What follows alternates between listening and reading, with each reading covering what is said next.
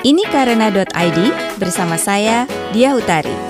Kamu sedang mendengarkan podcast tentang insan kreatif yang mengukir sukses di Indonesia. Simak cerita inspiratif mereka dalam usaha mewujudkan mimpinya.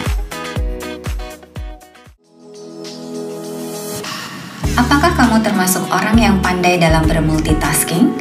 Seseorang yang dapat melakukan beberapa pekerjaan sekaligus. Kali ini teman ngobrol saya, Dita Yola Sasanti atau yang akrab dipanggil Ditut adalah sosok yang bukan saja pandai multitasking, tetapi juga multitalenta. Dia adalah pendekor kue, ilustrator, fotografer, pebisnis, dan yang terakhir, penjahit. Seperti apa keseharian Ditut sehingga bisa menjadi individu yang luar biasa? Bakat bukan selalu kuncinya. Penasaran? Yuk dengerin. Halo Dita. Halo Mbak Dia, apa kabar? Baik, selamat datang di Karena. Iya, senang sekali bisa diundang ke Karena dan ini ini sebuah kehormatan buat saya untuk sharing cerita di sini. Mm-mm. Pasti nanti banyak yang mengambil hikmah dari percakapan kita. Semoga ya, Semoga. mudah-mudahan. Dita, sebelum kita mulai, bisa kenalin dulu siapa sih Dita untuk yang belum kenal jadi tahu. Eh, Oke, Eh, aku Dita, Dita Yola Sasanti. Eh, saat ini bermukim di New York City. Kami udah tinggal di New York itu sekitar lima tahun. Sebelumnya tinggal di Kuwait tujuh tahun.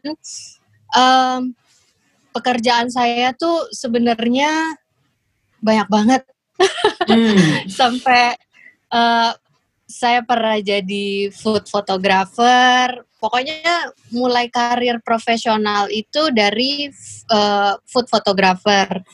Kemudian, oh sebenarnya kalau mau mundur lagi itu saya pernah kerja di stasiun TV, jadi produser. Kemudian menikah, resign, terus saya jadi eh, food photographer. Kemudian dari food photographer sempat menjadi cake dekorator. Lalu pindah ke New York, saya mendalami ilustrasi dan sekarang menjadi ilustrator dan surface pattern design designer. Wow. Aku bengong dulu ya. Perjalanannya panjang. Tapi kalau di, Panjang. Ditarik benang merahnya tuh kayak sebenarnya pekerjaan yang Dita lakukan itu banyak berhubungan sama Mhm. kreativitas ya. Iya, betul. Berhubungan dengan kreativitas dan crafting sebenarnya. Banyak menggunakan eh, tangan. Hmm. Kalau saya perhatikan memang banyak menggunakan kayak motorik halus gitu loh. Jadi kayak foto untuk styling, terus kayak decorating itu kan juga membutuhkan motorik tangan. Terus eh, mm, ilustrasi juga menggambar itu kan butuh butuh apa namanya motorik halus tangan. Sepertinya sih gitu ya benang merahnya saya lihat tuh kayaknya berhubungan sama craft gitu. Kalau saya mundurin jauh banget ke belakang, Mhm. eh, kecilnya dulu memang udah selalu apa kayak sibuk bikin prakarya gitu. Iya, jadi Hmm. memang eh, saya ak- aku tuh emang tumbuh di lingkungan yang eh, eh, penuh dengan eh, seni. Jadi bapakku itu kan seniman, seniman tapi yang ber- berprofesi sebagai eh, fotografer. Jadi fotografer itu memang aku banyak belajar dari eh, almarhum bapak. Mm-mm. Kemudian eh, kita tuh juga waktu kecil itu memang hidupnya itu dibilang nggak mudah lah ya. Secara ekonomi juga kita nggak mudah. Jadi kayak eh, saya tuh terbiasa untuk mencari solusi eh, untuk survive mungkin ya, untuk bertahan hidup. Hmm. Jadi kayak eh, nyari duit sendiri dari bikin-bikin misalnya bikin-bikin bando terus dijual itu kayak udah saya lakukan dari kelas 3 SD. Hmm. Em, yang yang yang sering dijual tuh macam-macam bukan cuman kayak prakarya tapi juga uh, saya jualin misalnya uh, hasil mak masakannya mama kayak kue-kue kecil terus um, kalau enggak saya beli misalnya saya beli permen di warung terus saya bungkus-bungkusin uh, jadi kayak hmm. paketan-paketan gitu terus dijual-jual ke teman.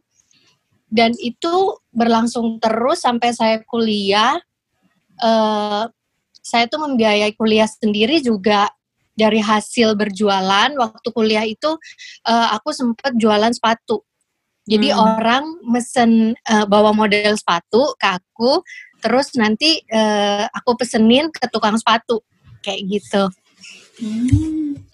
tapi kayak uh, apa namanya uh, berjualan itu kadang-kadang kalau waktu mm -hmm. maksudnya berjualan untuk kita yang masih muda suka malu ya ada rasa kayak uh, nyari uh, apa namanya berdagang gitu. Dita nggak ada perasaan kayak gitu? Enggak, aku malah bangga karena karena apa? Karena aku bisa uh, waktu zaman kecil tuh, eh aku punya duit sendiri nih, aku bisa beli beli sesuatu tanpa minta mama sama papa gitu. Aku hmm. jadi kayak ada kebanggaan gitu loh. Terus yang dijual itu kalau misalnya uh, uh, crafting itu kayak ada kebanggaan juga ih barang gue yang gue bikin sendiri laku nih gitu dipakai orang terus orang senang jadi lebih ke situ sih nggak nggak ada perasaan malu atau apa gitu atau atau segen gitu nggak hmm. nggak ada bahkan waktu kuliah kayak pertama kali menawarkan ke teman-teman untuk bikin mm -hmm. sepatu itu mm -hmm. inovasinya apa jadi benar-benar itu jualan untuk bertahan untuk bisa bayar uang kuliah gitu loh. Jadi uh, awalnya itu dulu itu di Indonesia kayak sempat musim uh, di di daerah Kuningan, Kuningan Jakarta itu ada yang uh, sekumpulan aduh ada ada sekolah apa sih yang di Kuningan tuh. Nah, di depan sekolah itu tuh ada ada tukang-tukang yang bikin sepatu ke Perbanas pernah sekali mesen terus ngelihat itu hmm kayaknya lucu juga nih kalau aku gunting-guntingin model sepatu dari majalah jadi kan uh, aku kan kuliah di UI dulu kan sering ada apa namanya sering uh, basar buku. Basar buku bekas. Nah itu aku beli-beliin tuh majalah-majalah luar majalah bekas kayak Elle, Vogue gitu. Nah terus gambar-gambar apa foto-foto sepatu di dalamnya itu aku gunting-guntingin. Gunting-guntingin dijadiin katalog. Hmm. dikumpulin uh, di bundle gitu. Terus ditawarin aja dulu ke teman-teman deket kayak gitu baru akhirnya dari mulut ke mulut kayak hmm. gitu sih waktu itu teknik pembuatannya diserahkan sih ke uh, pak tukangnya Tukang. itu hmm. iya oke okay. uh -uh. dulu kuliah di mana Dita aku di UI uh, ambil di FISIP UI. Okay. Aku antropologi. Tapi setelah lulus antropologi sempat berkecimpung di dunia itu atau enggak sama sekali? Enggak, enggak. Aku okay. langsung ke pertama kali itu langsung ke production house radio di Masima Radionet. Itu production house-nya Prambors Group waktu itu jadi scriptwriter. Habis itu dari situ aku dapat tawaran pindah ke RCTI RCTI hmm. juga awalnya jadi scriptwriter, terus jadi produser. Habis itu menik uh, sebelum menikah aku pindah ke Metro TV karena kita nggak boleh satu kantor kan. Hmm. Aku pindah ke Metro TV jadi produser gitu. Oke, okay. perjalanannya menarik. Sampai hari ini uh, bisa mendeklarasikan sebagai ilustrator. Perjalanannya mm -hmm. gimana? Itu sebenarnya dari dulu itu ya bapak kan seniman ya. Bapak itu almarhum bapak itu juga bisa melukis. Jadi masa kecil aku itu sering melihat uh, almarhum itu melukis dan kita sering juga diajak sama almarhum bapak untuk ikut lomba-lomba. Nah, waktu itu ya seneng gambar juga, cuman bukan yang serius gitu loh. Sampai akhirnya dunia itu ditinggalkan sampai aku kerja pun itu aku tinggalkan dunia menggambar itu. Mm-hmm. Jadi baru mulai lagi doodling bukan menggambar serius ya, gambar iseng-iseng aja itu setelah menikah dan pindah ke Kuwait. Karena hmm. waktu kita tinggal di Kuwait itu kita punya uh, privilege waktu yang sangat luang dan di sana tuh kurang hiburan, nggak ada hmm. hiburan apa-apa. Jadi mau nggak mau kayak kita harus nyari aktivitas sendiri supaya nggak bosen. Nah hmm. pada saat itu kalau misalnya lihat di Instagramku dan diklik hashtag di sketchbook hmm. itu kelihatan perjalananku dari pertama kali uh, mulai menggambar sampai sekarang ini gitu. Hmm. Jadi uh, memang mulai mendalami itu pelan-pelan sejak di Kuwait, tapi mulai intens yang kayak hampir setiap hari menggambar tuh sejak pindah ke New York. Hmm. Karena waktu waktu kita pindah ke New York itu untuk sementara waktu aku nggak bisa mendalami food fotografi karena semua uh, prop, uh, properti buat uh, food styling itu masih ada di kargo dan itu nyampe nya lama ke New York. Hmm. Nah, untuk mengisi waktu, aku harus mencari kegiatan lain yang memungkinkan dilakukan saat itu. Salah satunya adalah menggambar. Hmm. Gitu kayak kalau yang aku yang yang aku petik dari cerita itu adalah Dita itu selalu mau memanfaatkan waktu ya. Jadi kalau ada waktu kosong sedikit langsung berpikir gimana caranya mengisi waktu tapi sekaligus kayak uh, apa namanya uh, membangun skills serius iya, gitu betul. mengisi waktunya serius iya kayak dipikirin uh, saya punya waktu kosong uh, apa yang mesti saya kerjain yang bisa membuat saya menjadi seorang A gitu ya? Iya, iya, iya, iya. Jadi kayak um, aku tuh selalu punya pikiran setiap malam, setiap sebelum tidur, uh, selalu bertanya ke diri sendiri apa yang sudah dilakukan hari ini. Jadi kayak misalnya hari ini berlalu gitu aja, aku nggak melakukan apa-apa tuh kayak yang aduh hari ini kok kayaknya lewat begitu aja ya kayak aku udah menyi, me, apa menyia-nyiakan satu hari ini gitu yang seharusnya bisa berbuat sesuatu kayak gitu. Terus mempelajari ilustrasi sendiri atau ada mm -hmm. referensi lain yang dilihat atau gimana? Uh, belajar sendiri aja, belajar sendiri, uh, terus berani eksperimen, berani eksplorasi, dan aku tuh bener-bener sebodoh amat sama penilaian orang gitu. Hmm. Jadi uh, karena kalau itu kita dengerin uh, bikin down terus bikin jadi nggak semangat. Jadi aku lebih seneng kayak nyoba-nyoba, misalnya nyoba style ini, nyoba medium itu, nyoba cat minyak, nyoba cat air, nyoba guas, semuanya dicobain. Karena hmm. uh, buat aku kalau kita udah nyobain semua, kita akan bisa memilih mana yang cocok sama kita gitu. Hmm. Kalau untuk gaya mendapatkan oke okay, this is my style gitu. Uh, itu juga pencarian panjang. Hmm. Uh, buatku sih itu memang pencarian dan itu memang harus dilatih terus.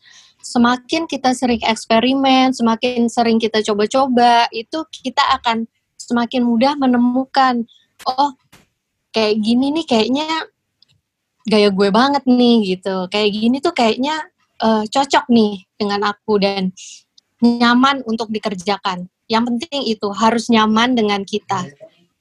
Kamu mengalokasikan waktu tertentu nggak?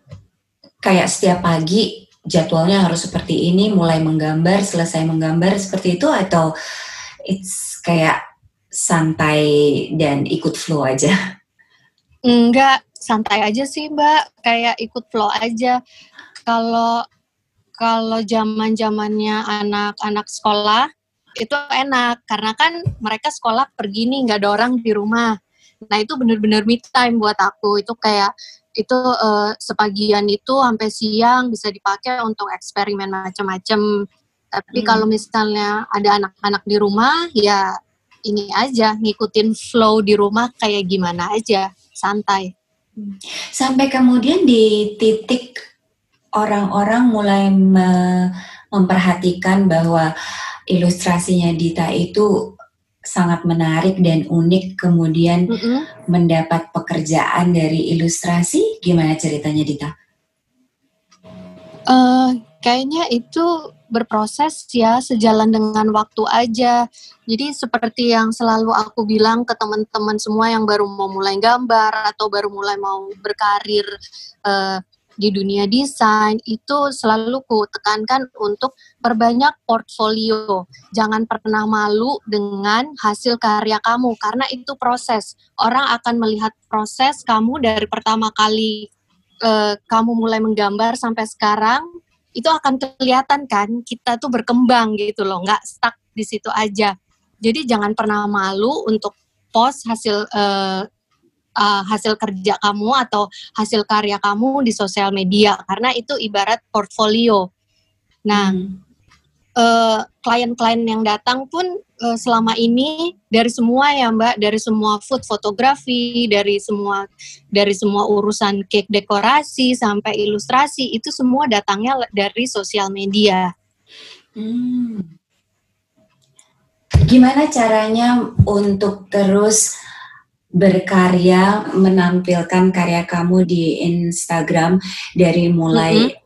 Followernya nol sampai mm -hmm. kemudian bertambah bertambah bertambah tapi kan ada di satu titik di mana kayak mm -hmm. ini nggak ada hasilnya atau emang tractionnya selalu ada mm -hmm.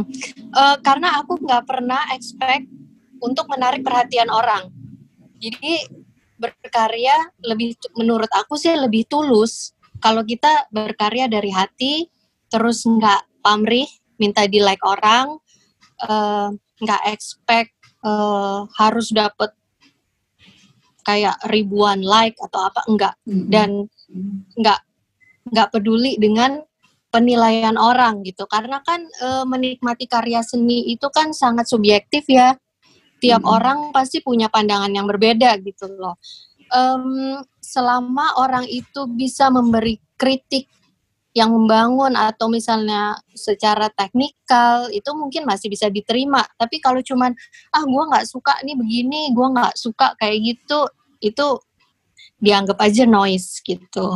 Tapi memang suka dapat kritikan? Um, awal-awal sih. Kalau sekarang udah nggak pernah. Kalau dulu tuh kayak yang kok gitu sih hidungnya, kok matanya gitu sih. Kayak hmm. dulu sih awal-awal baru mulai gambar kayak gitu. Dan aku rasa itu memang permasalahan yang akan diterima oleh uh, desainer atau ilustrator pemula. Hmm. Pasti kayak gitu, gitu. Jadi kayak, jadi menurutku sih sebenarnya cuekin aja ya, abaikan gitu, anggap aja noise. Oke, okay. kalau pada saat pertama kali um, uh, kliennya Dita yang pertama kali memberikan jasa gambar Dita siapa? Mm -mm. Uh, siapa ya? Aku agak-agak lupa deh. Kayaknya pertama kali itu yang jelas sih dari teman dulu ya. Waktu itu kayak order gambar.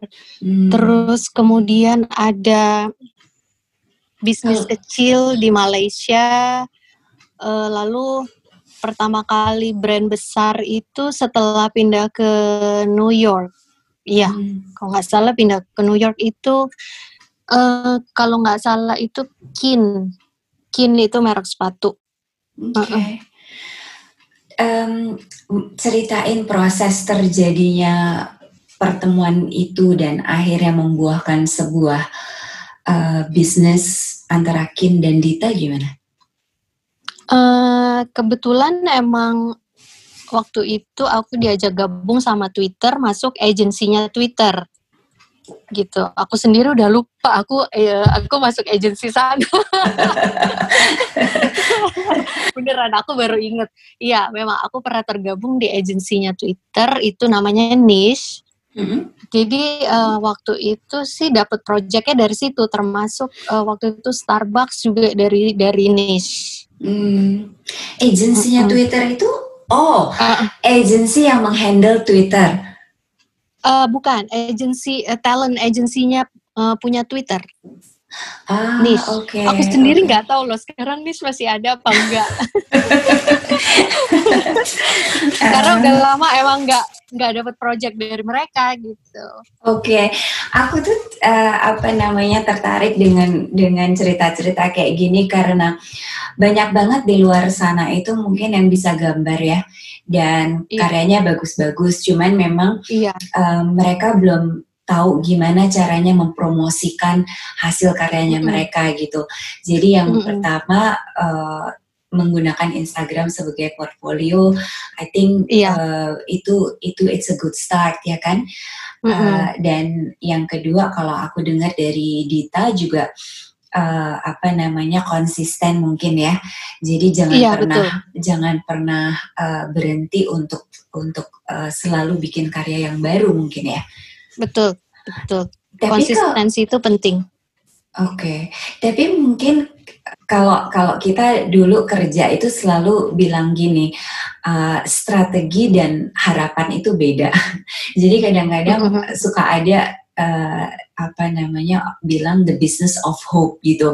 Kita do something mm -hmm. in the hope bahwa itu akan begini-begini gitu. Kalau kita dulu mm -hmm. di korporasi ya nggak bisa seperti itu. Semua memang harus dipikirin kan. Jadi langkahnya yeah. apa nih yang harus diambil untuk dapat uh, apa output yang kita harapkan kan ya. Jadi iya yeah, iya. Yeah. Kalau in Dita's case, kalau di cerita kamu itu ada nggak sesuatu yang memang ada strategi di baliknya gitu? Uh, nggak ada sih, lebih kayak ikutin flow terus ikutin intuisi dan uh, misi utamanya itu sebenarnya uh, aku tuh ingin bermanfaat buat orang lain gitu loh. Jadi uh, bermanfaat bukan cuman secara materi gitu, tapi uh, aku selalu punya perasaan ingin selalu berbagi ilmu dengan orang lain kayak hmm. gitu. Jadi nggak pernah ada strategi apa terus expect mau apa gitu tuh aku nggak pernah kayak gitu hmm, okay. jadi kayak bener benar-benar los aja gitu loh dari hati hmm, ya jadi kalau sampai hasil karya Dita itu menghasilkan sesuatu hari ini itu betul-betul mm -hmm. kayak semacam bonus dari semua yang sudah dikerjakan ya Iya, iya. Uh, aku memang menganggapnya itu bonus. Suka terkaget-kaget nggak? Um, awalnya aja sih. Karena udah mulai biasa. Soalnya kan memang uh, kalau misalnya ada klien datang gitu kan, udah mulai perhitungan sekarang karena aku juga udah punya manajer kan sekarang yang ngurusin semuanya. Mm-hmm. Uh, jadi uh, ya benar-benar diperhitungkan kalau misalnya aku punya ilustrasi mau dipakai buat produk apa aja gitu ya mesti diperhitungkan.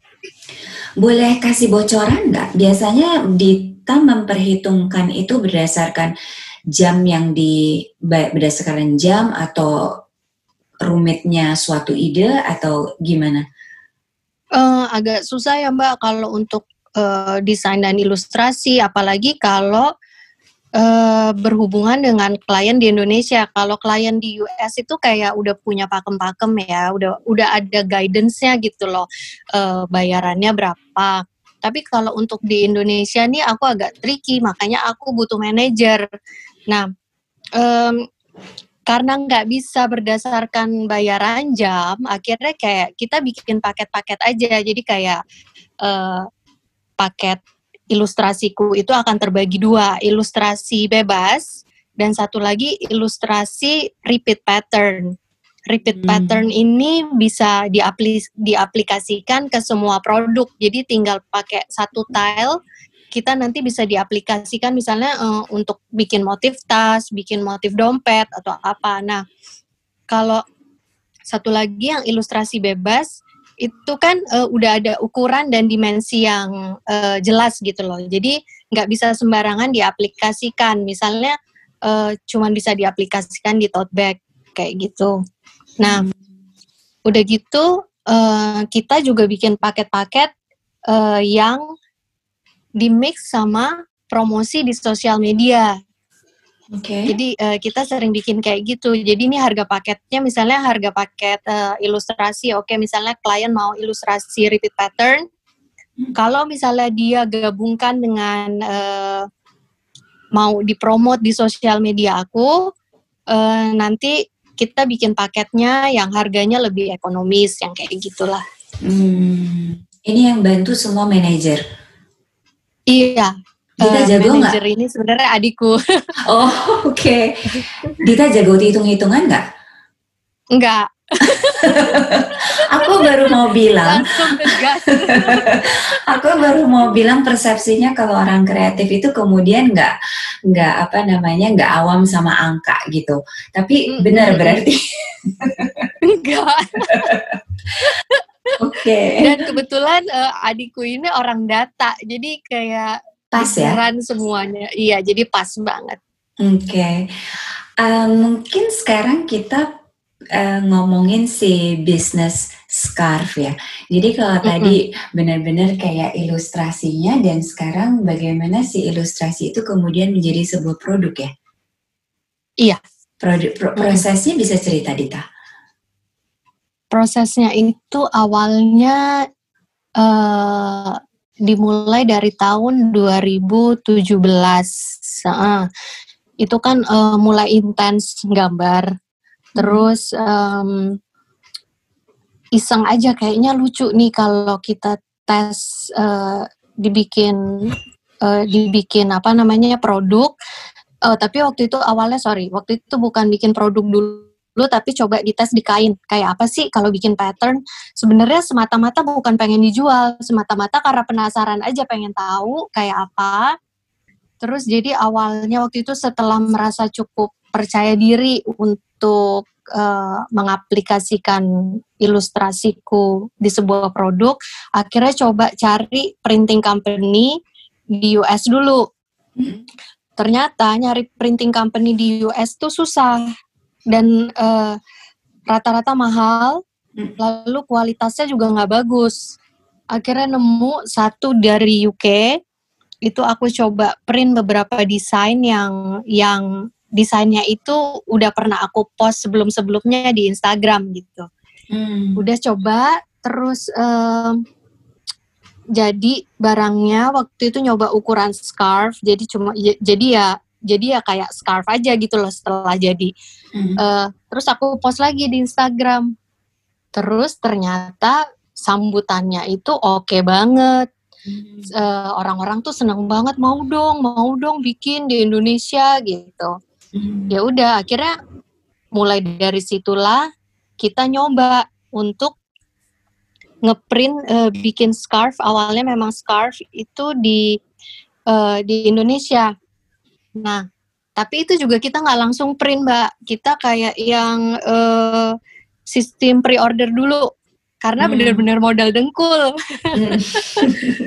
benar-benar nggak ada modal pada saat itu kita. Jadi uh, akhirnya uh, sebelum memulai uh, terima pesanan, kita coba untuk tes print dulu di mana-mana.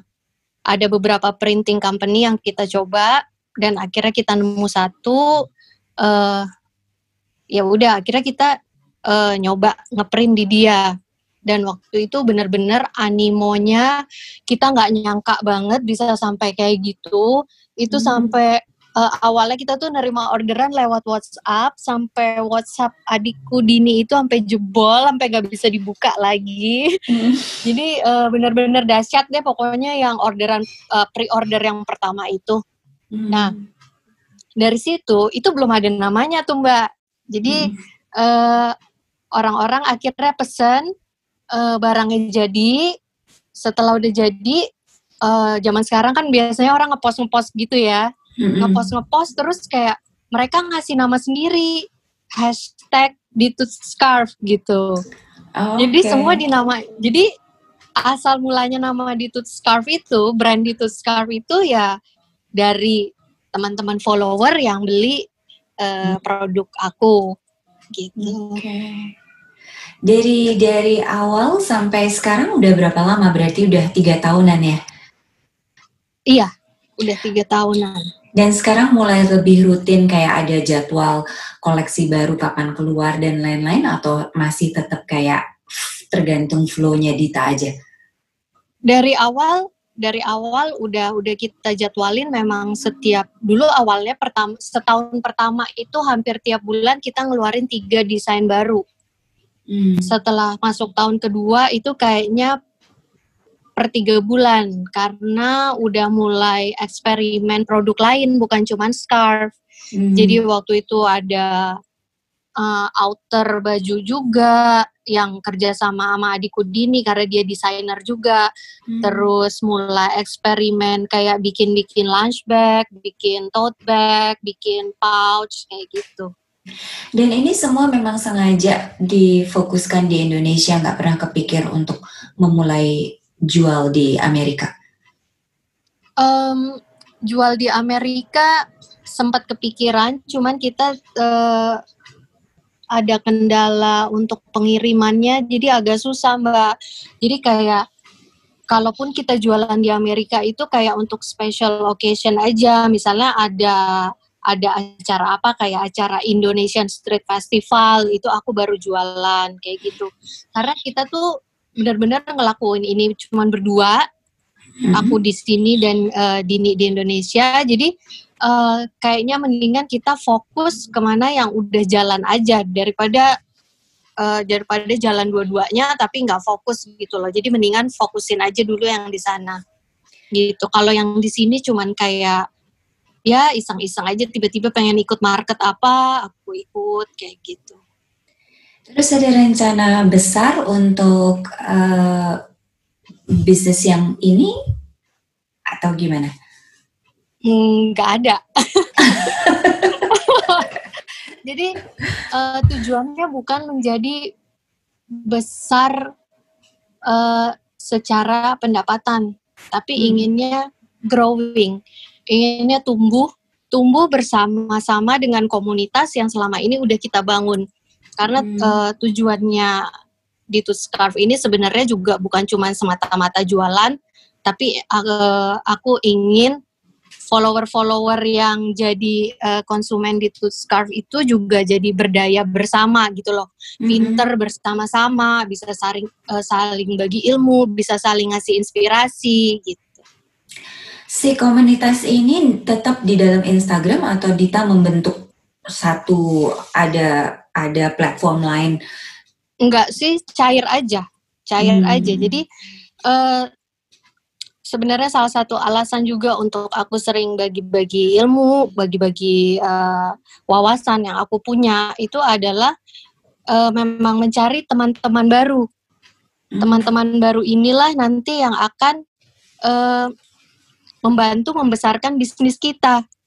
Hmm. Misalnya uh, uh, misalnya ada orang yang tertarik ngeliat uh, tutorial aku gitu loh di IGTV, mereka akan ngajak orang lain. Jadi dari mulut ke mulut gitu loh. Eh hmm. lihat ini nih gitu, ada ini gitu. Itu kan sebenarnya kayak promosi juga ya, tapi hmm. promosinya bukan dalam bentuk barang, tapi dalam bentuk uh, ilmu aku biasanya atau apa yang bisa aku sharing kayak gitu. Jadi gimana caranya kamu mendefinisikan uh, keberhasilan? Um, keberhasilan itu buat aku dalam bisnis ini ya. uh, sebenarnya sederhana banget sih Mbak. Kayak uh, aku tuh senang, kita senang uh, ngelihat orang-orang yang bahagia dengan produk di Tooth Scarf.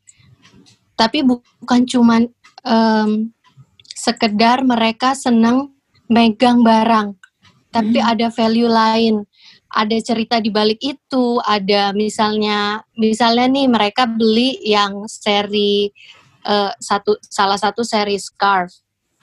Mereka tahu dari scarf itu um, ada cerita di baliknya ada tutorial yang pernah aku kasih sehingga jadi sebuah produk seperti itu. Jadi bisa dibilang semua yang beli produk aku itu uh, mereka sangat menghargai proses. Hmm. Jadi benar-benar yang nggak pernah ada yang nyepelein karena mungkin uh, aku sering share juga gimana behind the scene-nya, gimana proses pembuatannya. Jadi mereka hmm. sangat menghargai itu. Jadi kalau perusahaan lain itu menutup-nutupi cara mereka membuat mm -hmm. produk, Dita malah membuka tangan selebar-lebarnya untuk kasih iya. tahu mereka dapurnya, iya. resepnya itu sebenarnya seperti apa. sebenarnya ini kayak pay it forward sih mbak. Jadi aku pun bisa begini karena aku belajar banyak dari orang lain yang mau terbuka, yang mau sharing ilmunya. Jadi kayak ilmu ini harus aku alirkan ke orang lain. Hmm. Gak bisa aku simpan sendiri gitu. Ada cerita nggak dari komunitas itu yang kemudian mereka atau salah satu dari mereka itu membuat produk dan menjual hal yang sama dengan yang Dita lakukan? Uh, banyak. Hmm. Okay. Banyak. Jadi banyak yang terinspirasi untuk akhirnya nyoba terjun, untuk nyoba. Tadinya tuh yang bener-bener nggak pernah gambar malah itu tuh mereka terinspirasi untuk nyoba bikin juga dan uh, jualan produk yang kurang lebih sama. Ada yang berhubungan langsung sama Dita kayak Mbak Dita, Mbak Dita ini saya begini, saya begitu, banyak. Jadi sehari-hari Dita sibuk banget ya? Uh, enggak juga sih mbak. Masa enggak, sih? Itu, itu bisa itu bisa diatur lah ya waktunya. Aku ngeliat kayak kalau lihat uh, Instagramnya Dita dengan video-videonya, dengan kegiatan keluarga, dengan jahitannya, dapetin waktunya dari mana? Uh, ini juga kebetulan karena anak-anak udah gede sih ya kayak udah udah banyak bisa melakukan apa-apa sendiri dan kita kan juga ya mungkin Mbak Dia juga paham kita tinggal di luar negeri kan yang apa-apa sendiri gitu. Anak-anak pun akhirnya jadi terbiasa untuk mandiri gitu loh, untuk melakukan apa-apa sendiri.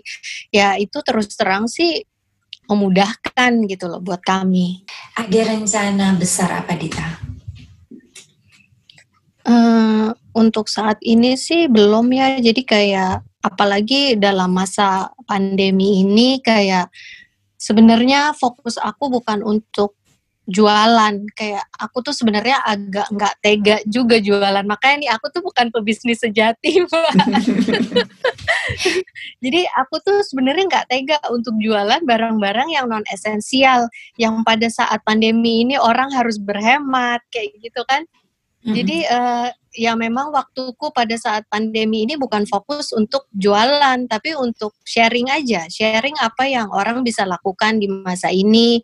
Syukur-syukur apa yang aku sharing itu bisa mereka berdayakan, terus bisa jadi bisnis gitu, bisa menghasilkan buat mereka.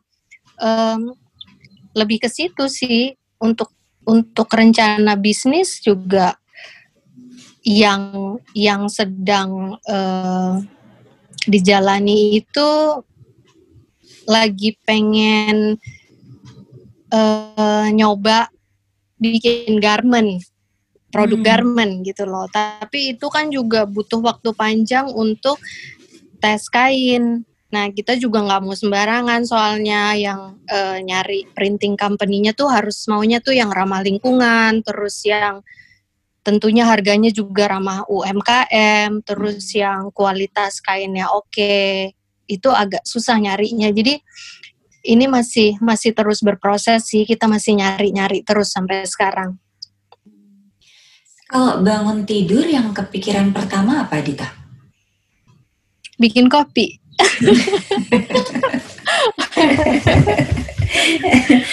Kira nggak cari inspirasi ya, sambil cari inspirasi. uh, inspirasi itu nggak usah dicari sih mbak kayaknya deh kalau buat aku sih kayak kita keluar kalau kita biasa melatih mata kita, kita biasa melatih hati kita, terus kayak kita keluar rumah, kita tengok kanan kiri, lihat ke depan, nunduk ke bawah, lihat rumput, itu kayaknya semua inspirasi. Jadi inspirasi itu sebenarnya udah ngamprah di sekitar kita sih, nggak perlu dicari-cari lagi. Aku tuh belum pernah ketemu orang seotentik kamu gini deh. Kalau kalau aku dengerin uh, sepertinya hidup kamu tuh nggak ada beban ya. udah aja yang penting dijalanin gitu. Iya. Melakukan hal-hal yang kebentuk positif. sih. Ah, coba gimana bisa sampai ke bentuk kayak gitu? Eh, itu mungkin kebentuk dari dulu itu sih ya dari dari masa kecil aku mungkin karena memang kita eh, nggak pernah hidup yang enak banget. Ya alhamdulillah sih bisa bertahan hidup gitu yang kayak ya udahlah jalanin aja hidup ini gitu. Pokoknya selalu lakukan yang terbaik aja gitu. Karena memang apa yang kita lakukan sebaik-baiknya itu kayaknya nggak pernah hasilnya tuh nggak pernah berkhianat. Selalu Hmm. optimis aja. Hmm. Banyak cerita kayak misalnya anak-anak muda yang ditanya "Eh, kamu mau apa, mau jadi apa, mau melakukan apa Mm-mm. gitu, mereka banyak banget yang nggak tahu. Sarannya Dita untuk untuk eh, supaya kemudian mereka mendapatkan jawaban gimana Dita? Mm-mm. Em, harus mau emang harus berani untuk nyoba ini itu eksplorasi ini itu eksperimen karena kalau kita nggak nyoba dan eksperimen sana sini tuh agak susah ya. Kita nggak akan banyak mendapatkan referensi. Kalau kita nggak punya referensi gimana kita mau berkembang kan? Jadi buat aku sih memang butuh jangan diem aja bergerak nyari. Kalau misalnya pengen nyoba misalnya pengen nyoba ngelukis ya udah dicoba gitu. Dicoba eksplorasi tapi eksplorasi terus serius. Eh, semua medium misalnya dicoba gitu loh pokoknya setiap melakukan sesuatu hal selalu sebaik-baiknya jangan setengah-setengah karena dari situ kita bisa mengukur kemampuan kita Hmm. Ada hal yang pernah kamu coba dan kamu tinggalkan? Hmm, banyak sih, banyak Hmm. mbak, Hmm. It's good. banyak terutama crafting ya, crafting terutama itu. Hmm. Pernah belajar musik? Eh, kayaknya nggak bakat, tapi pernah dicoba. Jadi Hmm. eh aku kayak nggak punya kesabaran untuk itu, untuk membaca not gitu, untuk eh, untuk apa namanya, em, untuk mengikuti irama itu aku sampai pada pemikiran bahwa mungkin memang orang-orang itu ada yang terlahir memang untuk dia jenius di bidang musik, jenius di bidang art atau di bidang olahraga, bidang-bidang yang lain kayak gitu loh. Hmm. Jadi waktu waktu pernah nyoba les piano, les gitar itu semuanya kayak berhenti gitu aja di tengah jalan, nggak pernah diterusin. Mm-mm. Tapi mungkin juga seperti yang Dita bilang ada ketertarikan ya, karena begitu uh, tertarik terus mau ngulik, akhirnya bisa bertahan terus kan ya. Mungkin Iya. juga ada faktor itu. Kayak Mm-mm. ini ini uh, gampang dijawab tapi sulit untuk dilakukan ya. Nyoba, explore gitu kan. Uh, Iya, iya. pernah ngerasa males dan pengen leyeh-leyeh aja nggak? Eh, pernah juga dong. Kalau udah kayak gitu sih, iya aku ikutin aja gitu loh. Memang oh mungkin ini memang waktunya gue harus istirahat dulu gitu loh. Hmm. Harus eh, berhenti sebentar. Mungkin nanti akan dicoba lagi gitu. Jadi sebenarnya apa pun yang udah pernah aku coba itu aku eh, masukkan dalam library. Jadi kayak library library project. Entah mungkin suatu hari nanti kayak 10 tahun lagi tiba-tiba aku tertarik lagi ngerjain itu Hmm. kayak udah punya basicnya gitu loh. Hmm. Dita kan ada anak-anak em, di rumah ya. Mereka menjadi seperti sekarang karena dari bapak ibunya meminta mereka Mm-mm. melakukan sesuatu atau mereka observasi bapak ibunya. Hmm, tentunya observasi ya, karena kan memang hmm, mereka juga tumbuh di lingkungan seni. Eh, suamiku juga animator, jadi kita berdua juga seniman. Jadi memang dari kecil yang biasa dilihat mereka di rumah adalah alat gambar gitu. Jadi mau nggak mau mereka bertumbuh dengan itu. Nggak pernah diarahkan kok. Eh, kayak yang anakku yang pertama itu dia tertarik juga untuk jadi saintis, walaupun dia sekolahnya sekarang sekolah art dan itu dia sendiri yang milih. Hmm. Gitu. Jadi kita kita sebenarnya selalu terbuka dengan kemungkinan-kemungkinan lain. Hmm. Amerika sekarang gimana kabarnya New York? Sempat gawat darurat uh, di awal-awal, sekarang udah mendingan? Uh, untuk New York sekarang kita, uh, yang berhubungan sama pandemi ya Mbak. Kalau demo sih masih ya, tapi sudah nggak seagresif waktu itu. Terus hmm. kalau pandemi, kalau untuk New York kurva kita udah turun, tapi sekarang 32 state lain itu ada spike, hmm. jadi naik lagi. Jadi ya ya gitu deh. Jadi kita juga masih yang harap-harap cemas. Gimana kalau uh, uh, kurva kita di New York naik lagi? Tapi hmm. udah mulai perasaan kita tuh udah mulai sedikit lega gitu loh. Hmm. New York di mata uh, orang itu kayak semacam uh, land of opportunities gitu ya kayak semua orang pengen banget ke New York dan merasakan tinggal di New York selama lima tahun Iya. Apa bedanya? Ada ada ada energi apa dari dari New York yang mungkin membuat Dita berubah? Uh, betul banget New York itu sangat terasa vibes-nya, vibe kreatifnya dan uh, diversity-nya. Jadi uh, belum pernah aku tinggal di sebuah negara atau kota yang kita benar-benar di appreciate uh, sebagai manusia terus skill kita benar-benar uh, dihargai gitu loh hmm. terus um, style kita dan orang tuh bisa dengan mudahnya kita ketemu di jalan terus ekspresif bilang oh my god I love your style gitu. Atau yang tiba-tiba oh my god I love your uh, uh, glasses gitu. Where do you buy it? Kayak kayak gitu-gitu tuh mm-hmm seneng banget kayak sapaan-sapaan kecil kayak gitu. Terus misalnya ketemu orang jalan di depan rumah tiba-tiba bilang how are you? Hmm. itu bener-bener energi yang uh, aku suka di kota ini dan uh, kota ini benar-benar memfasilitasi orang-orang kreatif. Hmm. jadi kayak kita mau nyoba apa aja tuh ada di sini dan difasilitasi. Hmm. jadi benar-benar uh, buatku sih sebagai orang kreatif kota ini cocok banget gitu. Kayak kayak nemu vibesnya. Difasilitasi itu seperti apa misalnya? Uh, misalnya kayak workshop hmm. mau mau cari workshop apa aja ada terus kalau misalnya kita punya ide kita bisa propose ke uh, ke pemerintah daerah, terus nanti bisa minta didanai. Um, hmm. Mereka sangat support karena mereka punya program Made in New York. Hmm. Itu bukan cuma buat film, sekarang sih yang lagi gede untuk uh, mendanai film, tapi juga untuk kegiatan-kegiatan seni dan budaya. Nah, yang saya suka dari New York itu juga adalah kita seperti diperkenankan untuk uh, memperkenalkan budaya kita dan menunjukkan uh, kita sebagai orang dari bangsa lain. Hmm.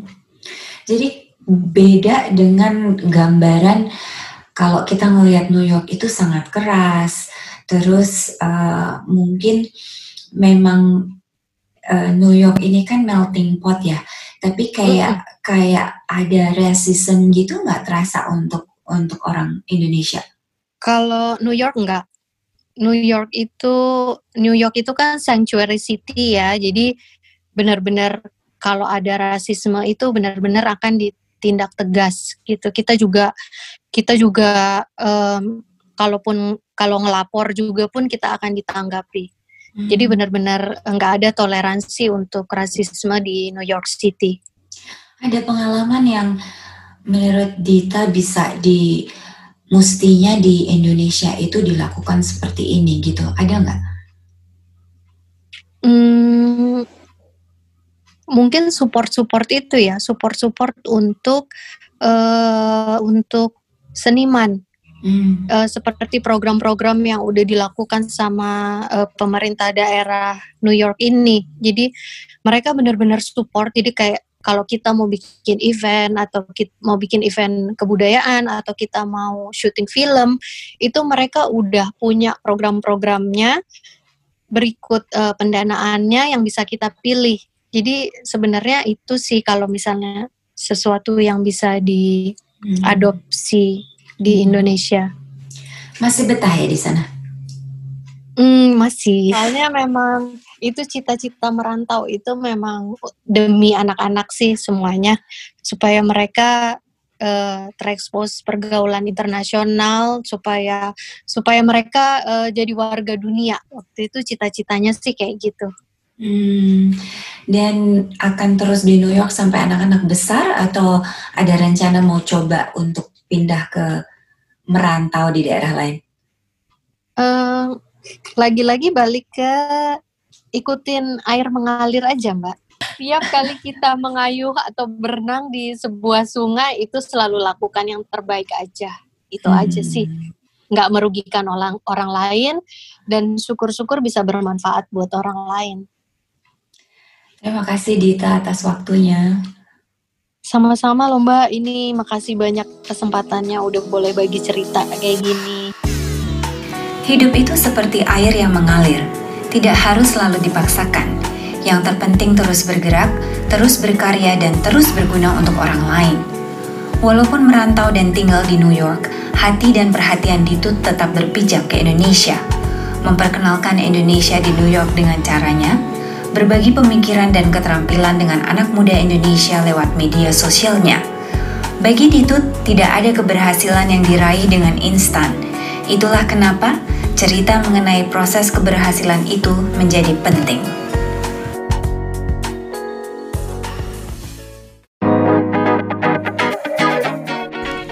Terima kasih sudah mendengarkan cerita dari pelaku industri kreatif kita. Terus dengarkan cerita baru setiap minggu, jangan lupa subscribe dan bantu sebarkan juga ya. Jika kamu ingin tahu cara memulai bisnis, yuk kunjungin www.karena.id.